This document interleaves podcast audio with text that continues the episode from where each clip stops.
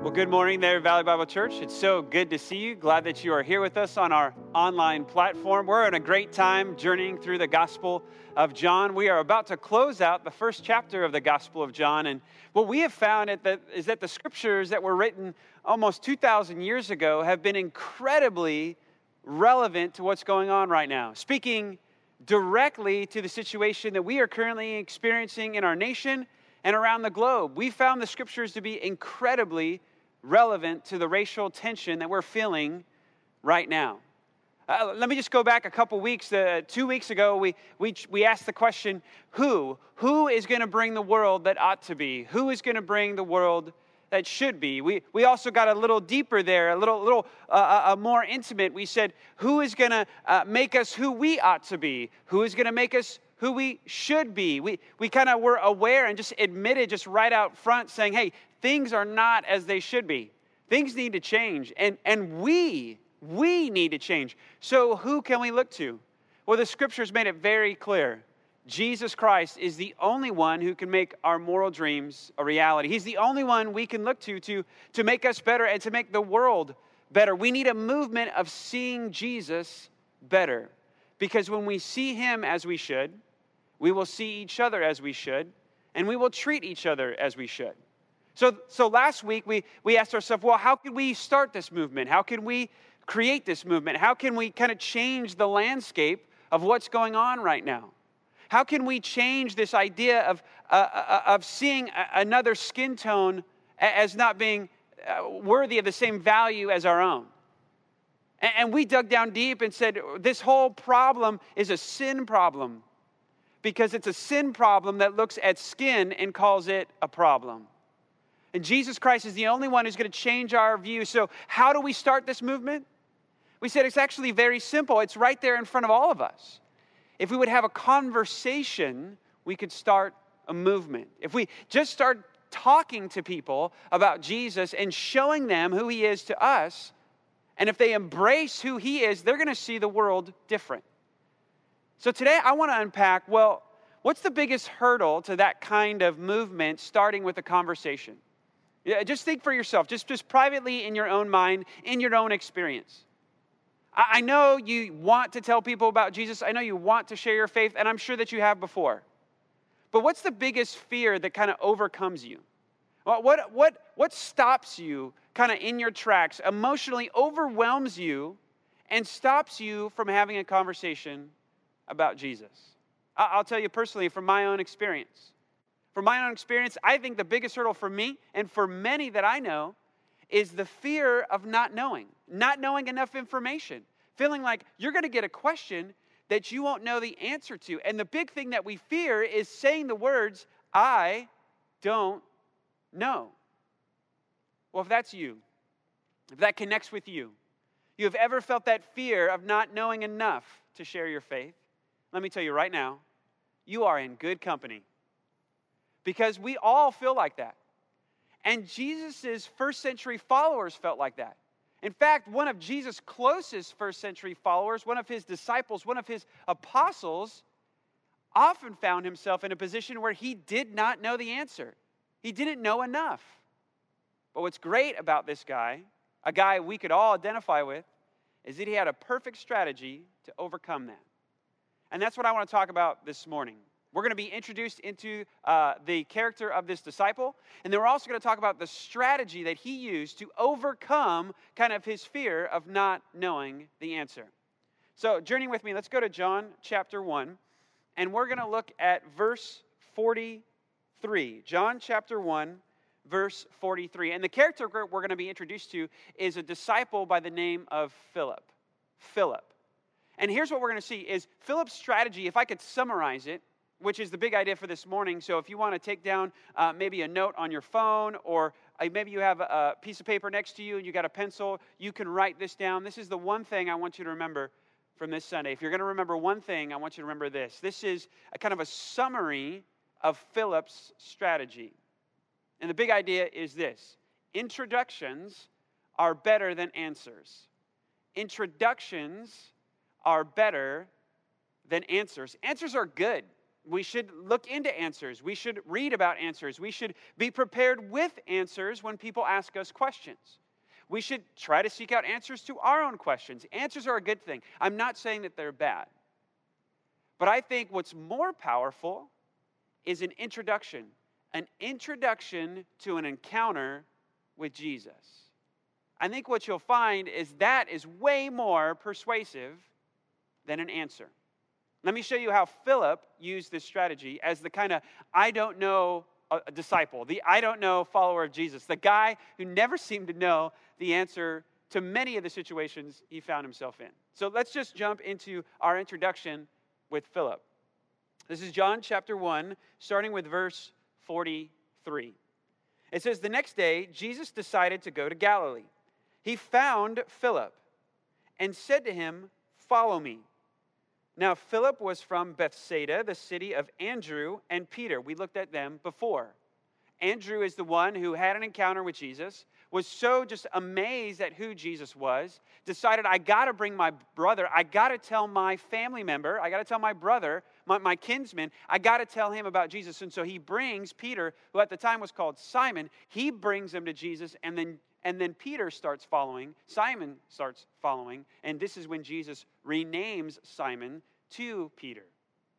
Well, this is the same thing that Philip's going to do. Philip has this encounter. Jesus says, Follow me. And he has this encounter with Jesus. He's so incredibly blown away at who Jesus is, he has to go tell his friend. Not his family member, not like uh, we had with Andrew. We saw that last week. But he has to go tell his friend. Now, we could just stop here and see that this is the true power of Christian impact. That really, we don't need professional preachers to share the message of Jesus Christ. In fact, the most effective person to share Jesus Christ is a friend or family member. That the gospel is best received not from a professional, but from a friend or family member. And we see it right here at the start of Jesus' ministry, as he's gathering his disciples, yes, he goes and he finds some of them, but some of them recruit others. And right here we have Philip recruiting a man by the name of Nathanael. But let's just look at what Philip says about Jesus. Let's jump back. We're in verse 45. It said, Philip found Nathanael and said to him, We have found him of whom Moses in the law and also the prophets wrote, Jesus of Nazareth, the son of Joseph. Now, what's happening here? What he says is, hey, Nathanael, we, we found the guy we've been looking for, the guy we've been waiting for.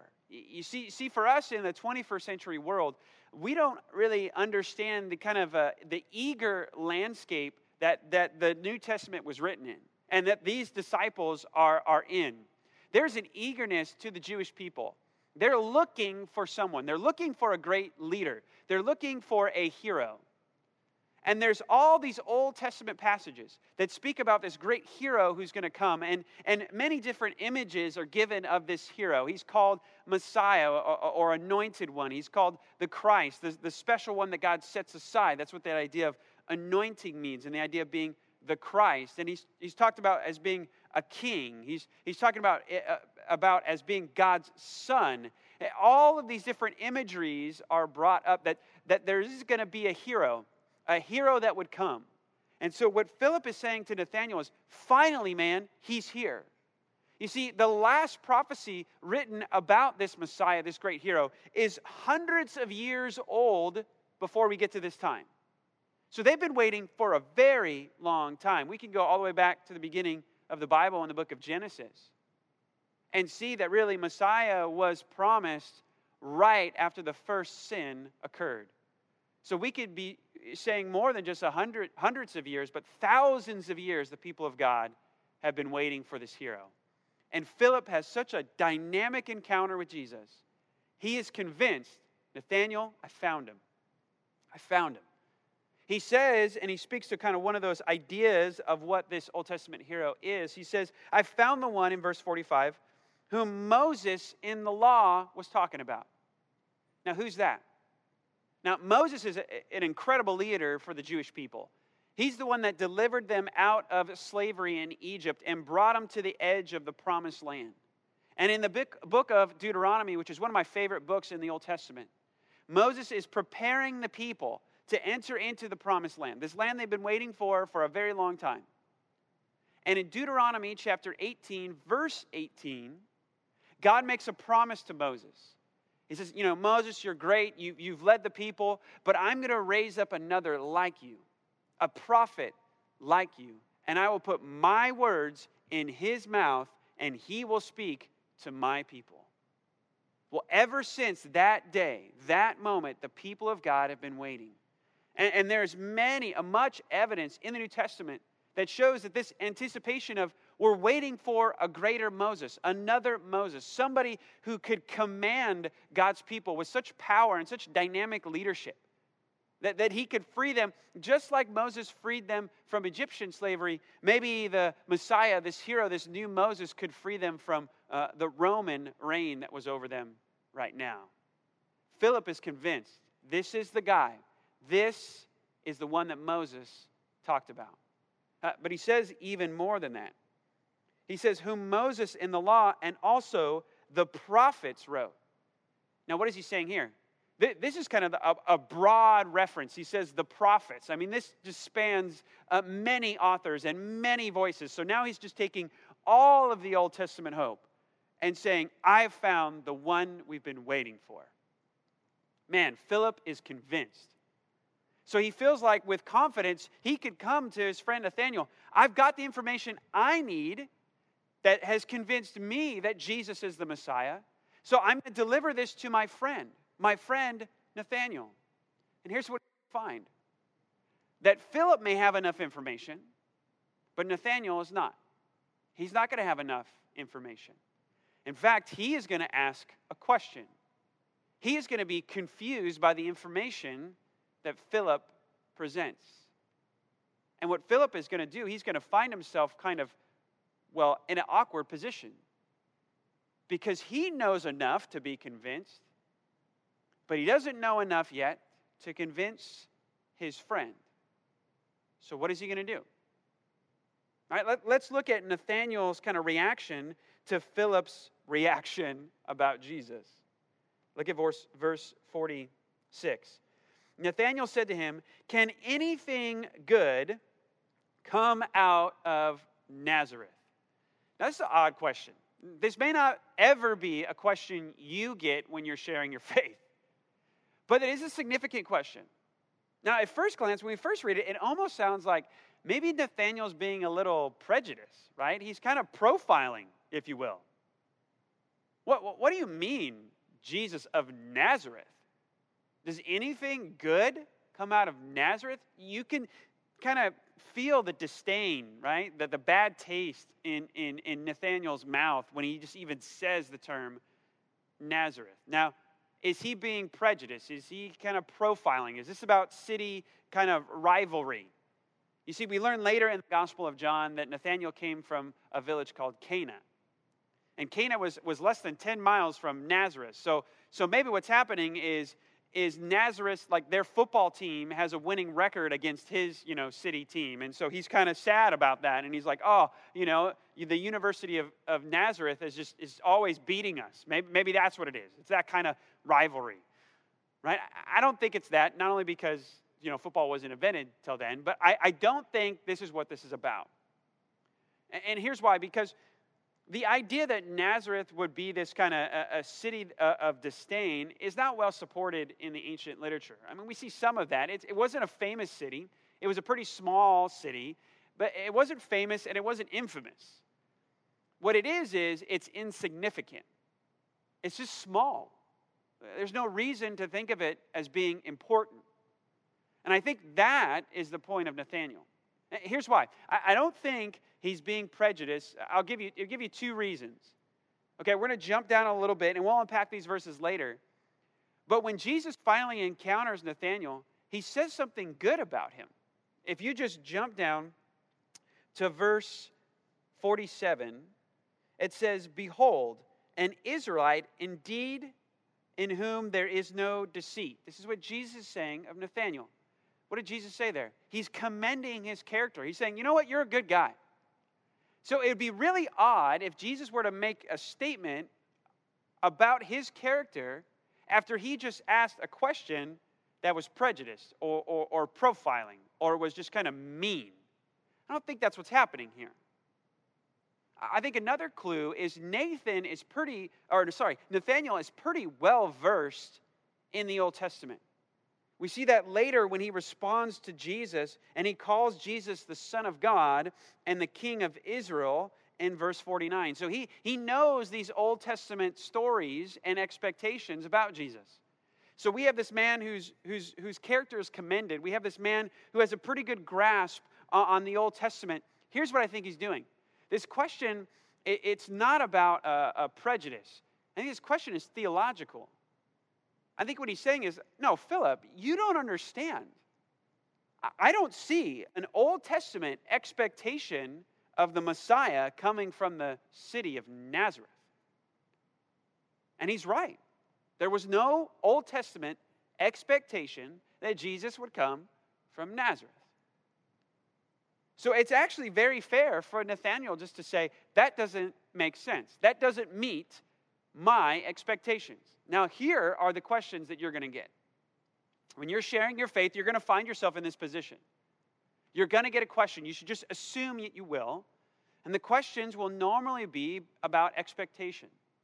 Now, people will say, Well, I didn't expect Jesus to want this part of my life, or I didn't expect that part of following Jesus to be something I had to do. I'll, I'll give you an example. I'll just run through some of the expectations and, and, and misconstrued expectations I've gotten when I've shared my faith. One of the big ones really is, is a sexual expectation. And here's what I mean by that I know in sharing my faith and talking about Jesus and kind of uh, telling people what Jesus did on the cross, that he died on the cross for their sin and rose again, and he extends to them the gift of forgiveness. And as I'm explaining that, I, I, I've seen people just light up. Ooh, I love that. And then as we talk about what it means to turn from our sin and we start to have a further conversation, we get to the point of how their life should change now that they're following Jesus and surrendering to Jesus as their Lord. And we get to the idea of sex. And they'll say something, and this is uh, experience that I've had before. Wait, you mean that Jesus doesn't want me living with my girlfriend before I get married? And I've gotten this question. Why does Jesus care about who I have sex with? Why, why does that have to do anything with following Jesus? Right, those are hard, those are hard questions, right? But people's expectations could be different. I've gotten this one as well, where people are grappling with the idea of, as we start to unpack things in the scriptures and we walk through it, and they say, I don't really like how the Bible discourages same sex relationships. What does that have to do anything with following Jesus? Well, those are really hard questions. Or e- even moving away from that, I've gotten questions of, you know, the Bible describes kind of how species came about and this idea of creation of, of animals. Well, I think evolution explains better the complex nature of the biological life on this planet. So, how does that square with the first couple of chapters of Genesis? Those are hard questions.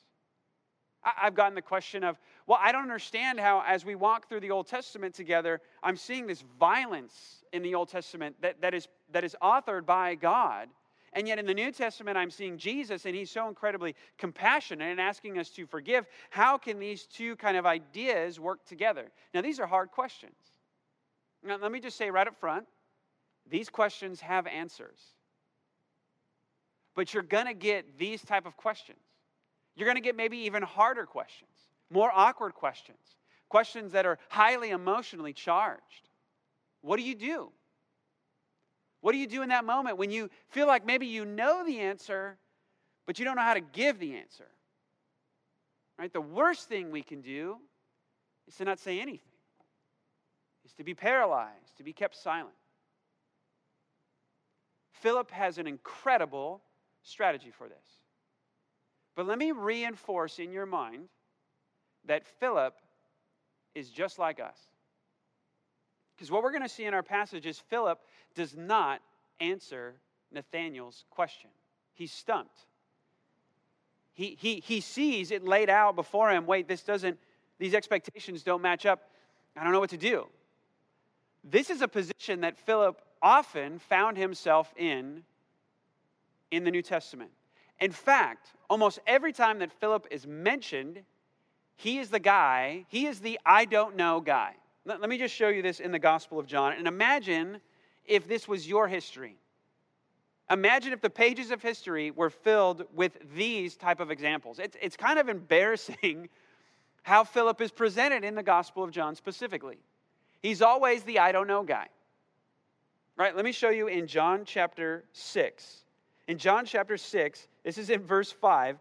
This is at the, the, the uh, uh feeding of the 5,000. So Jesus is going to do this miraculous work where he's going to feed 5,000 people. But first, Jesus asks a question to his disciples. Look at this in verse 5. It says, Lifting up his eyes, then seeing that a large crowd was coming toward him, Jesus said to Philip, Here's Philip, not mentioned very many times, but every time he is, it seems like he's the I don't know guy. He says to Philip with a question Where are we to buy bread so that these people may eat? Okay, look at Philip's response 5,000 people gathered. Where are we going to buy food? Verse 6. And he said this to test him, for he himself knew what he would do. And Philip answered, 200 denarii worth of bread would not be enough for each of them to get a little bit. I don't know if you have this phrase in your family, but we have it in our family. It's Captain Obvious, right? It's when you state something that is clearly obvious to everybody. Philip is Captain Obvious. There's a crowd of 5,000 people. And Jesus says, Man, how are we going to feed these guys? And Philip's response now, notice we're in chapter 6. Philip has witnessed Jesus perform the miraculous. He's already seen him heal people. He knows that Jesus is a pretty incredible individual. But all he can say is, man, even if we had a lot of money, a lot of money wouldn't feed all these people. Well, thank you, Captain Obvious. Again, he finds himself in that I don't know position. Look, this happens again to him. Look at chapter 12. Chapter 12. This one's not as embarrassing, but again, an example of Philip not knowing the answer. John chapter 12, we're going to look at verse 22. What happens is some Greeks are at this festival and they want to meet Jesus. They hear about Jesus and they want to meet Jesus. So they go to Philip, so Philip will send, uh, set up kind of a, a meet and greet, if you will. Verse 22. So they say that we want to see Philip, and it says, or sorry, see Jesus, and it said Philip went and he told Andrew, and Andrew and Philip went and told Jesus. What's happening here? Philip doesn't know how to do this on his own. These people come up, they want an appointment with Jesus, and Philip's kind of just standing there. Uh, Andrew? And he just picks another disciple, and then, then Andrew kind of takes over, takes charge, because Philip doesn't know what he's doing. All right, look at this, one more of these, just to show you again that it's okay to not know the answer, because that's often where Philip found himself. This one is probably the most embarrassing for Philip. It's verse 14. Again, further in the ministry of Jesus, Philip should know better probably at this time. It's verse 8. It says, Philip said to him, speaking to Jesus, Lord, show us the Father, and it is enough for us. Now just imagine the weight of that statement there. He's saying, Jesus, just show us the cosmic creator of the universe. Show us the infinite, all power, all powerful, all knowing God. That's all I ask. I mean, what more could you ask? He makes it sound like it's a simple task. Like, all I want for Christmas is my two front teeth, right? He's saying, all I want for Christmas is divine revelation of the most magnificent being in, in the universe. In fact, the one who is the origin of the universe. That's all I want. You can't ask for a, a bigger thing. And look at Jesus' response. I think Jesus is offended by this question and he points out Philip's ignorance. He points out that he is the I don't know guy. Right? Look at Jesus' reaction. Verse 9. And Jesus said to him, Have I been with you so long? Will you, and you still do not know me, Philip. Man, that one hurts. How long? It's like when you tell your kids, How many times have I told you this? How many times do we have to go through this? That's the posture that Jesus is kind of taking there with Philip. Philip, how long have I been with you, Philip? How many miracles have you seen, Philip? How many teachings must I give, Philip? How clear can I make it, Philip? I mean, we're pretty advanced right now in the scriptures. I mean, it's pretty far into the into probably a year, maybe a year and a half, maybe 2 years into the ministry of Jesus, and Philip still doesn't get it. He's the I don't know guy. I give you those examples because I want you to feel that it is okay. Be reassured. It's okay if you don't know. It's okay if you don't have the answer. It's fine. I think so many times in Christianity and as followers of Jesus Christ, we put too much on ourselves. We think we must know all the answers, we must eliminate all the questions, but that's not true. And in fact, we're going to see this as John kind of unpacks the relationship of Jesus with many other people. That Jesus is one who welcomes questions, Jesus is the one who welcomes doubt. The scriptures, especially the Gospel of John, make that clear. Just as Nathanael doubted in the beginning of John's Gospel, the end of John's Gospel is going to have a moment of doubt as well from another disciple by the name of Thomas. He's not going to believe that Jesus Christ rose from the dead. He says, I want to see. And we kind of give Thomas a bad rap about that, but that's not fair because Jesus doesn't do that. Jesus says, Come and see, come and touch. And this is exactly the strategy that Philip uses. Again, our big idea was introductions are better than answers. Right, look at the strategy. He gives his question and Nathanael said to him, I'm back in chapter 1, verse 46.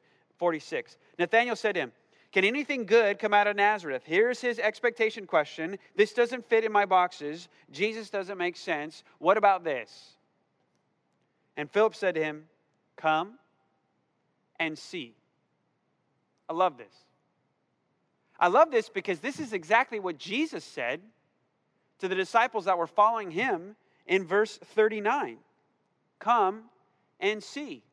That's Jesus' strategy. It's Philip's strategy. It should be our strategy. Just come and see. You know, Nathanael, I, that's a good question. I don't know the answer to that. Let's let's just let's just have an introduction to Jesus. Let, let's just come and see. Just let me get you close to him. Here's what Philip, I think, is thinking. Philip is thinking, I sat with Jesus. Uh, we talked, and he explained who he was and his significance, and, and he unpacked for me who he was, and I was convinced. So Philip is thinking, well, that's what worked for me. That I had, had a, I had to have a face to face moment with Jesus. And if that worked for me, then it's going to work for my friend. And so he says, Nathanael, come with me. Now, Nathanael's going to be a, a man of questions. We're going to see this again. He's going to do this with Jesus. But Philip's strategy again introductions are better than answers. And here's what we're going to find the reason that is true, the reason it's true that introductions are better than answers is because Jesus is so much more impressive than us. Jesus is so much more impressive than us. If we can just get people to Jesus, let him do his work. He will impress. And this is exactly what he does with Nathanael. Look at Jesus now and Nathanael. Philip makes the introduction. Here's my friend Nathanael, and this is what Jesus says as Nathanael is approaching him. Jesus saw him in verse 47 of chapter 1. Jesus saw Nathanael coming toward him and said, Behold, an Israelite, indeed in whom there is no deceit. This sounds really good, right? This is a, a true Israelite and there is no deceit in him. That feels really good. But the significance of this statement really can't be appreciated unless you really see the background of what Jesus is saying here. Jesus has masterfully constructed this compliment. Okay, let's just unpack it. He says first, behold, or sorry, he's, he's speaking of Philip as Philip is, or sorry, as Nathanael is approaching, coming toward him. He says, Behold, an Israelite indeed, in whom there is no deceit. Why does he use the term Israelite? Well, Israelite was kind of just an ethnic term. It's, it's uh, uh, what the Jewish people referred to themselves as. It's kind of to speak of the Jewish people as a whole, they are Israelites. But to speak of them in that way was to point to their patriarch, uh, Israel, who used to be called Jacob. This would kind of think of it like the kind of beginning of their family tree. If they were to do that ancestry.com, all the Jewish lines would go to Israel, or who was called Jacob. His name was later changed to Israel. So that's what Jesus is doing. Jesus is kind of tying it back. He's saying, You are an Israelite. But what's really masterful here is the word that Jesus uses, another word that Jesus uses, uses to describe Nathanael. And that is, he is an Israelite in whom there is no deceit. That's a very interesting word. Very, very unique compliment to say about somebody. Why does he use that word deceit or lie? Why does he use that? It's because of who he's just referenced. He's just referenced Israel, whose name was Jacob. And you know what Jacob was known as? A man of great deceit. He was a liar. He, he was a, a scoundrel, right? He was a manipulator. He, he, he was kind of a, a con man. He, he lied to his father to such a great degree, made this whole kind of charade that he stole his brother Esau's birthright, stole his blessing. He does it again to his father in law, not only his father, but his father in law, right? Happy Father's Day, Jacob, right? To his father in law, he lies to him and he makes this whole charade and he steals a great amount of his wealth. This is who Jacob is. And so when Jesus is looking at Nathanael as he's coming, this compliment basically is this the father of our people, you are better than him. You are an Israelite in whom there is no deceit. You're an Israelite in whom there is no Jacob. You are better than Jacob. Now, that is a significant compliment. But how can Jesus make that? I mean, Jesus has never met this man. Right? This is the second question that Nathanael comes up with. Verse 48. He hears this compliment. Maybe uh, he was approaching or rumor got to him. Who knows how he got this compliment? But look at his reaction. Again, Nathanael being a man of doubt or, or an inquisitive personality, right? He's always looking to ask questions, looking for information. He says this in verse 48 Nathanael said to him, How do you know me? Right? Maybe, maybe that rivalry is coming out, man. You don't know where I'm from. Oh, you're from Nazareth, right? But I'm from a different place. He's saying, How do you know me? How can you be acquainted with my character? You, we've never met before, and yet you make this statement as if you know me. You are intimately aware of my character. How can you do that? Now, watch this. Introductions are better than answers. Why? Because Jesus is so impressive. Look at how Jesus is just going to blow away Nathanael's expectations. Nathanael had a question to Philip. Philip didn't know what to do. Well, just come and see. Let me get you to Jesus. Let me make the introduction. Then Nathanael has a question of Jesus, and watch how Jesus impresses Nathanael. Look at what he says to him, his response to Nathanael. Jesus answered, I'm in verse 48. Before Philip called you, when you were under the fig tree, I saw you. Now, that doesn't look that profound, right? Maybe Jesus is just saying, You know, I have 20 20 vision, right? Like, I saw you from far away and you were under a fig tree. Now, I think that's a possible reading if we just take that one little passage, that one little sentence. But I don't think that works based on the reaction of skeptical Nathanael. Look at how his posture towards Jesus changes after he says that. Now, we don't know what Nathanael was doing under that fig tree. Uh, we have a documentation in the ancient world that, that rabbis at times would study the scriptures underneath fig trees, that fig trees were a sign of prosperity. So maybe uh, Nathanael's a, an affluent kind of scholar and he's reading the scriptures. We don't know. But the, the important part is not about what is Nathanael doing, it's about how could Jesus see him while he's there. And look at Nathanael's response. It really unpacks the significance is not what Nathanael was doing, but the supernatural knowledge of Jesus on display. He not only knows his character as he is coming, but he saw him before he ever came. And Nathanael responds in this way. Verse 49 Nathanael answered him, Rabbi, you are the Son of God, you are the King of Israel. Now, that is an interesting response. If Jesus is just showing off his 2020 vision, if he's just is showing off uh, the power, uh, uh, you know, his optical power, then that does not make sense. Right? Nathanael should have said something like, Wow, you must have really good vision. Did you get LASIK? What did you get? How, how did that happen? No, I think what Nathanael is showing is that there's no way Jesus should have known where he was at.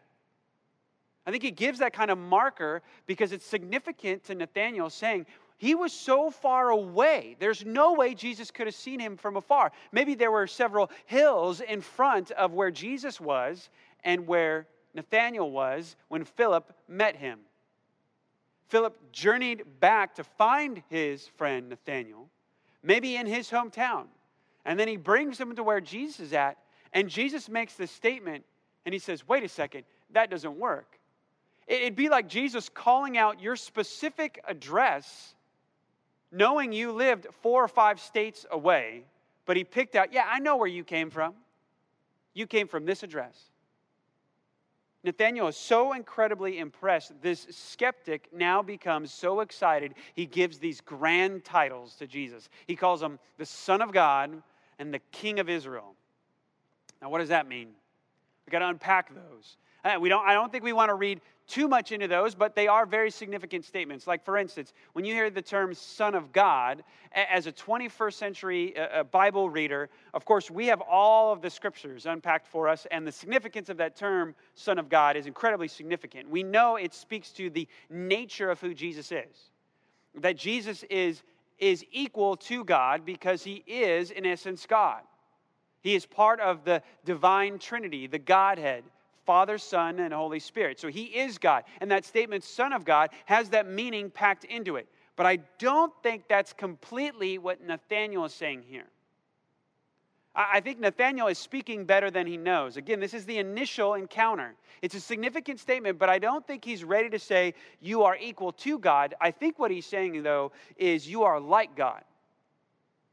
And the reason I, I think that is because I think this kind of way of speaking, Son of God, that kind of way of speaking was very common in the Hebrew world. And I think now we have kind of the Hebrew language kind of eh, making an impression on the Greek here, is that the Hebrew language didn't have a lot of adjectives at their disposal.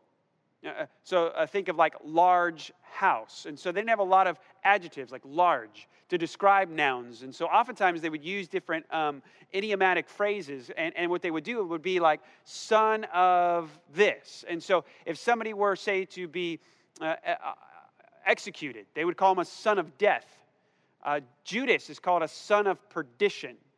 if you are a man of honor, you would be called a son of valor. So it was a way to describe somebody. Jesus does the same thing.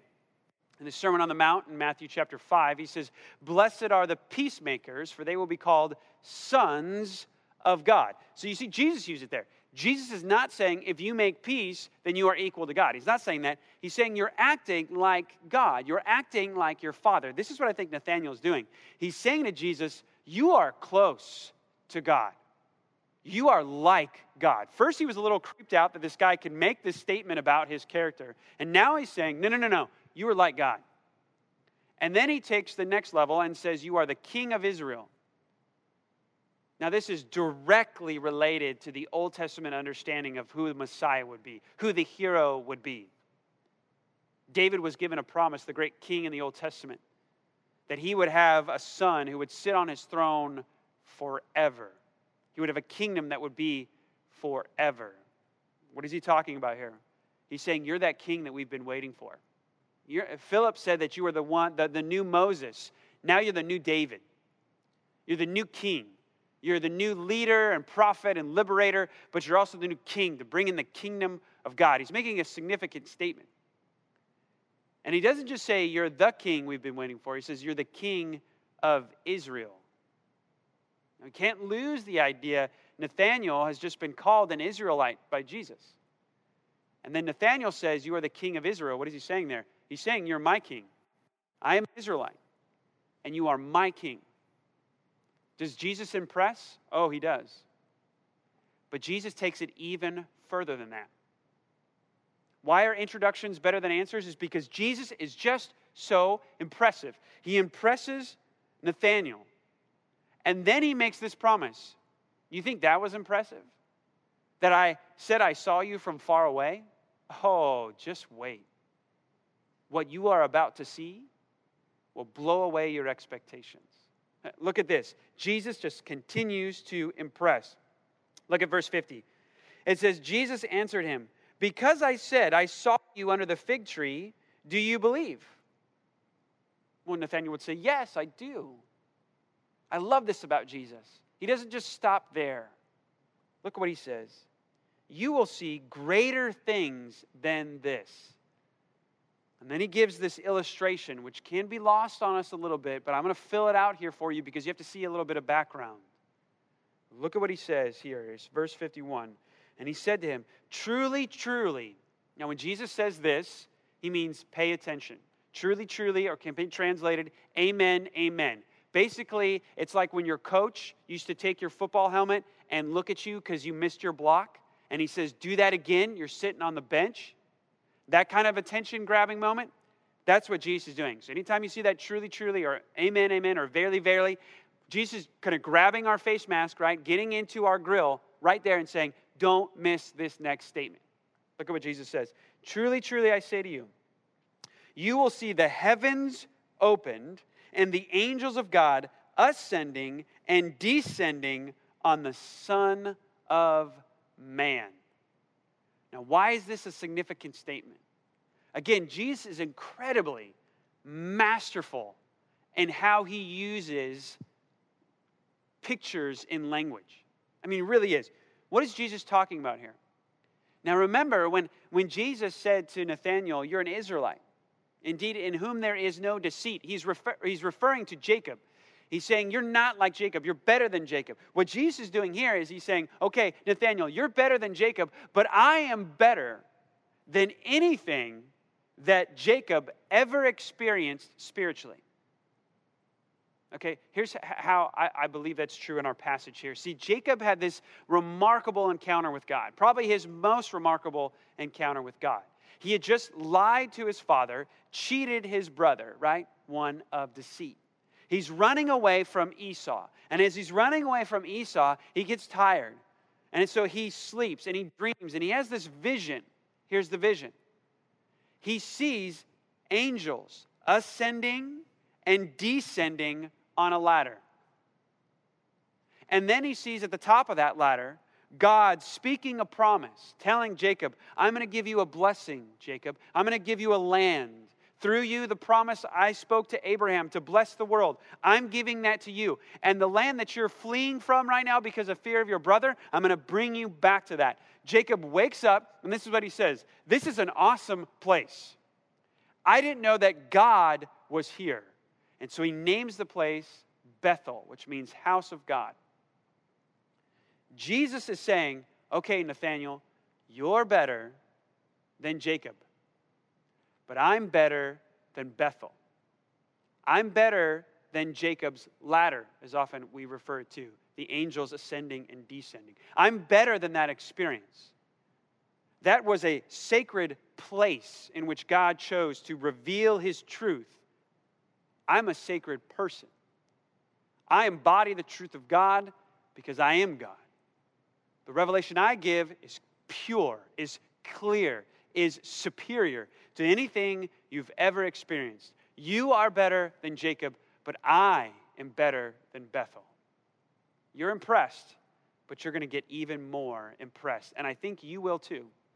As you journey through the Gospel of John, I think you'll see that same thing. So, what do I want you to take away from this again, I know, I know, I, I still have them.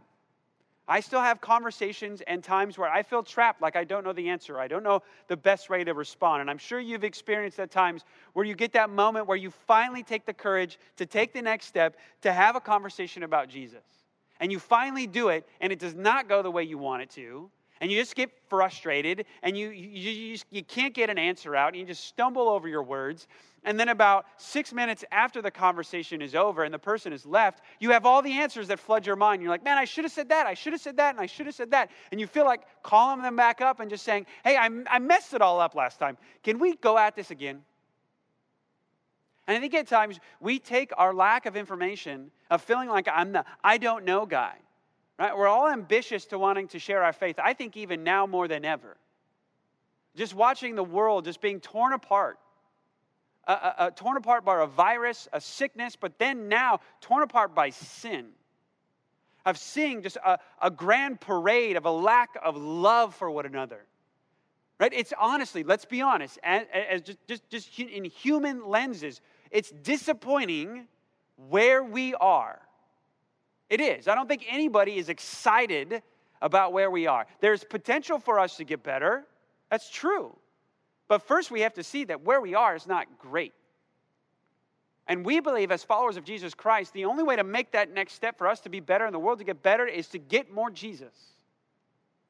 It is to see that Jesus is the one who can handle our sin, who can transform us inside. And so we need to start conversations about Jesus. And I know you want to do that. And you want you're eager to do it even though you're shelter in place, you're bursting inside wanting to tell somebody about Jesus so you can see their life change, so you can see this world change.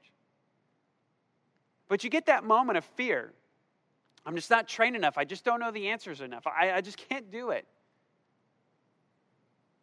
It's okay to feel like that. It really is. Philip felt like that a lot, as we saw in the Gospel of John. But he had a perfect strategy. Introductions are better than answers. Just get them to Jesus. Just introduce them to Jesus. I know we want to have the answers. I know we want to put that all together. But let's just get them to Jesus. When I was, I was thinking about this, I was thinking about a phrase um, our audio technician uh, in our ministry here at Valley Bible Church says all the time. I think it's hilarious. And his name is Chris. He's a really funny guy. And so we've, we've had some of these different difficulties in trying to put together our online services, and his team has done a fabulous job of putting that together. I mean, really, really great job. You should applaud them. You should like them on Facebook or whatever, you know, become their friend. And, and Chris has this, this saying he says, and I think it's hilarious. So we'll have like, something will happen, and, and, we're like, oh, we'll be all bummed out, like, oh, another another hurdle, you know, this didn't work, this mic didn't work, this camera angle didn't work, the upload didn't work, every, you know, whatever it is. And this is what Chris says. It's another opportunity. It's not a hurdle, it's just another opportunity. I think that's exactly Philip's mentality. Man, that's a good question. That's not a hurdle, that's an opportunity. Come and see, man. Come and see. I think it's remarkable at times how we try to be so impressive with our knowledge, get everything out there as much as we can. And yet we have this fascinating book right here that's changed our lives, that has the Word of God in it, the words of Christ in it. I think sometimes what we try to do is we try to give people our answers and then convince them enough to get them to read the Bible. Don't you think that's kind of backwards? What would Philip do? Well, Philip would just go, hey man, I, I, met this guy. His name is Jesus. He's incredible. He's the answer to all our problems. Is he really the answer? Well, come and see. Make an introduction. I told you last week to think of one person, one person that you could just, that God would press upon your heart that you could share your faith with. And I hope you had that one person in mind. I'm, I'm, I'm gonna push you a little bit. I'm gonna challenge you a little bit to do something. Okay, and I think, I think many of you can take this challenge on. I really do. I don't think it's, it's very hard or away from many of us. And it's this that one person that, that God impressed upon your heart, that you would start a conversation with Jesus so you can see their life change. Here's what I invite you to do just ask them this question Hey, would you read the Gospels with me? Let's just read the Gospels together, and, and I'd love to discuss it with you. They, they mean a lot to me. It, it's less than 100 pages, or about 100 pages in the average Bible, so it's, it's, it's, it's smaller than a normal book that you would read, uh, the, uh, smaller than the New York Times bestseller. Uh, maybe you have a book club.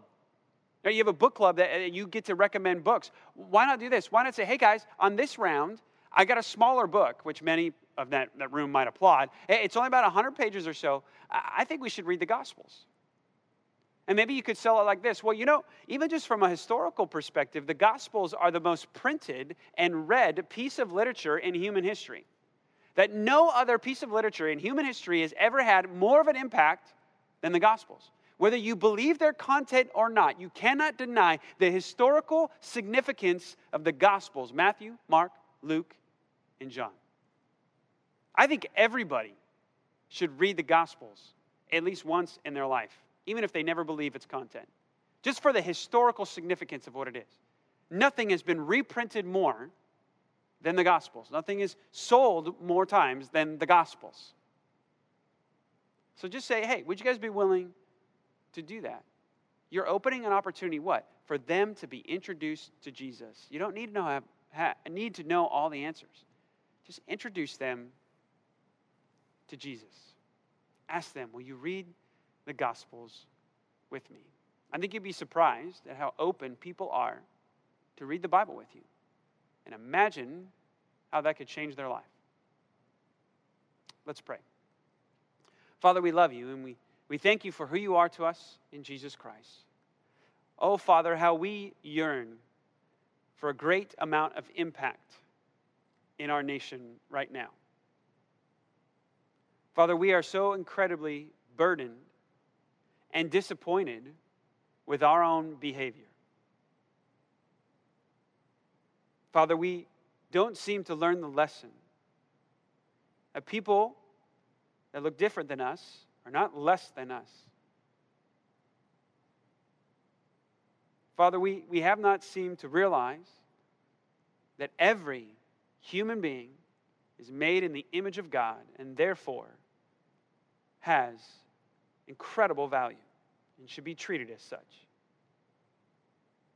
And Father, we all yearn for everyone to have that kind of vision of each other.